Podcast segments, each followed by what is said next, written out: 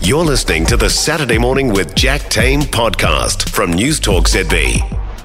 And our film reviewer, Francesca Rudkin, is with us this morning. Good morning. Oh, good morning. I'm very keen to hear Eleanor Catton this morning. I'm going to see her this afternoon talking with Colson Whitehead and Les Oh, Brosnan yeah. about um, adapting your novel for the big screen because, of course, she's a screenwriter as well. Oh, fantastic! Well, I'm going to be at the uh, Writers Festival as well. I know not quite as not quite the same sort of billing. I understand that, but I'll, I'll be expecting to see you there cheering Oh, I'm from the seeing front. You. Uh, I oh, of course. I'm coming, I'm coming to Richard Fidler. Oh, look! Look at that! Very good, Francesca. Yeah, Oh, yeah. I'm he, with you. he's amazing. So, I this is we're going to get to the films in just a second, and I've got to keep keep moving. But um, the thing that makes Richard Fidler so amazing is he's so he hosts the show on the ABC, like the the um, Mm. ABC Australia, and it's like often the the most listened to podcast in Australia. It's called Conversations, and he just sits down and has a really interesting conversation with an interesting person, talks to them about their life. So it's actually um, it's it's great for me to be speaking to him, but it's also really bad because My expectations are very high, well, Jack. well but the problem is that I'll be interviewing someone who I who we both know is better at interviewing than me. Oh, you know? Stop it. No, You're great. no, no, no, You're no.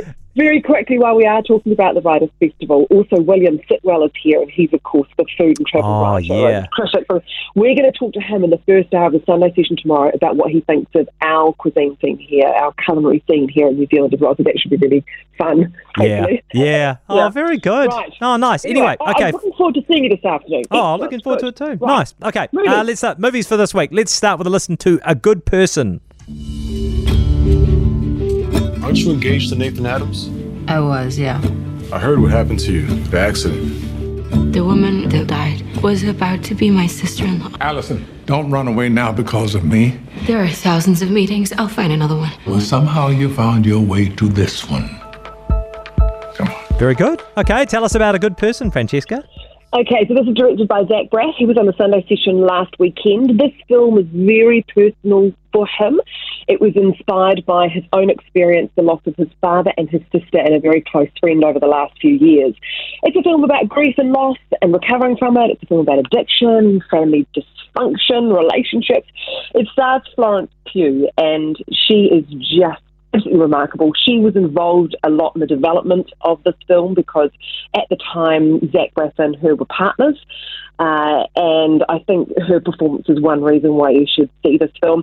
She stars as a woman who's got a great life. She's about to get married, uh, and there is just a, a, a car accident, just an accident, and it just completely changes her life and the direction she goes in. And she physically, mentally, and emotionally really struggles to recover from this accident and ends up with an opioid addiction.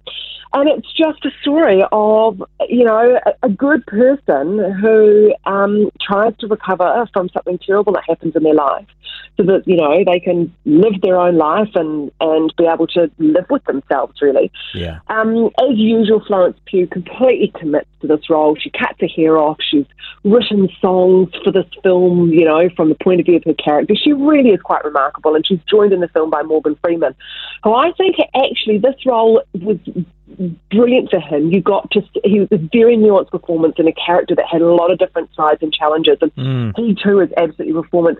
Look, the film could have been shorter at times. It's a bit predictable and a little bit schmaltzy, but there's some very authentic moments in this film, and the performances really do tug tug on the heartstrings. Yeah, yeah. Um, so yeah, there's a lot of good stuff in here. Nice. Okay, that's a good person. Let's have a listen to The Mother. Where's my baby? You wasted FBI time trying to cut a deal for yourself, and seven agents were killed. This conversation now takes place on our terms. Adrian Lavelle and Hector Alvarez are still out there. You and I both know the only way you protect that child is to disappear. And if I don't? They'll find you, both of you. And they will kill you. Um, this is this is uh, directed by Kiwi Niki Caro, starring Jennifer Lopez. Yeah, I really like Niki Caro. She's, of course, responsible for The Whale Rider and Mulan, which fantastic. North Country. Um, Jennifer Lopez plays a very hard, tough character in this film. She's more along the lines of her character from Hustlers or Out of Sight or Enough, rather than the rom com Jennifer. And she too 100% commits to this role. Um, she's a soldier, an assassin, at the beginning of this film, she's been questioned by the FBI. She, has, she has these two previous acquaintances, um, played by Joseph Fiennes and Gael Garcia Bernal, who we don't see enough of either of these two.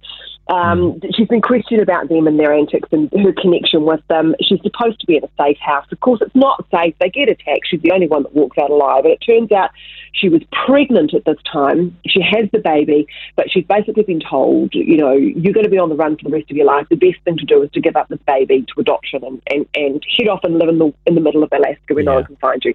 So this is what she does. That's the first ten minutes of the film. And then the rest of it is she gets a call from a contact at the FBI about 12 years later to let her know that her daughter is in danger, that she has been found. And off we go on a bit of a roller coaster. This is, this is all about entertainment. It's not about plausibility.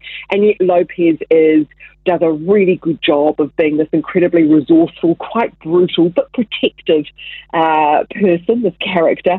And I think the film is absolutely in the right place, screening on Netflix, and it's been hugely successful for them. It's had the biggest first weekend in 2023 for Netflix. Oh, the numbers have been amazing. It's done better than Luther the Fallen Sun. So I think it's probably screening in the right place on, nice. a, on a, streaming service rather yeah. than in the cinemas. Nice. There we go. Oh, very good. Yeah. Okay. Hey, thanks, Francesca. Enjoy the Writers' Festival. I'm Looking forward to tomorrow morning and Francesca's Sunday session as well. So those films, once again, A Good Person, that's showing in cinemas at the moment, and The Mother is on Netflix. For more from Saturday Morning with Jack Tame, listen live to News Talk ZB from 9 a.m. Saturday or follow the podcast on iHeartRadio.